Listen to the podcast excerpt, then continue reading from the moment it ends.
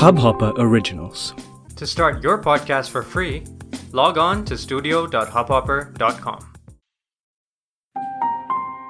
और इस बीच एक बड़ी खबर आ रही है दुखद और चौंकाने वाली खबर है फ़िल्म एक्टर सुशांत सिंह राजपूत ने अपने घर में आत्महत्या कर ली सुशांत सिंह राजपूत ने सुसाइड किया और फांसी लगा unfortunate news. Uh, Bollywood actor Sushant Singh Rajput is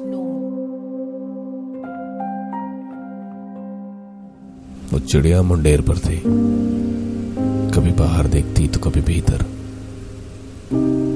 बाहर खुला नीला आकाश था और भीतर एक पिंजरा लटका हुआ था। बाहर मुक्ति का डर था और भीतर सुरक्षित जीने की थकान। उसे उड़ने की भूख थी। पिंजरे में खाना रखा था। होने की भूख थोड़ी ज़्यादा थी, तोड़ गई। और फिर जो हुआ, वो सब इतना अनजाना था कि उसे पिंजरे की याद आने लगी। बाहर उड़ना आसान नहीं।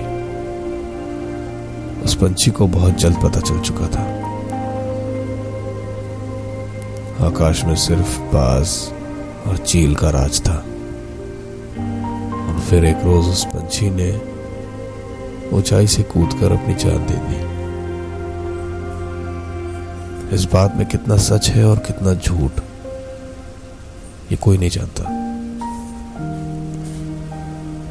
कमाल है ना? जब कोई हमारे बीच नहीं होता, तब हम सब उसे याद करते हैं, उसके बारे में बात करते हैं। सच तो ये है कि सब झूठा प्यार दिखा रहे हैं। और वो भी उसके जाने के बाद। हर कोई बहती गंगा में हाथ धोना चाहता है। हर कोई बुद्धिजीवों की तरह अपनी बात साबित करना चाहता है।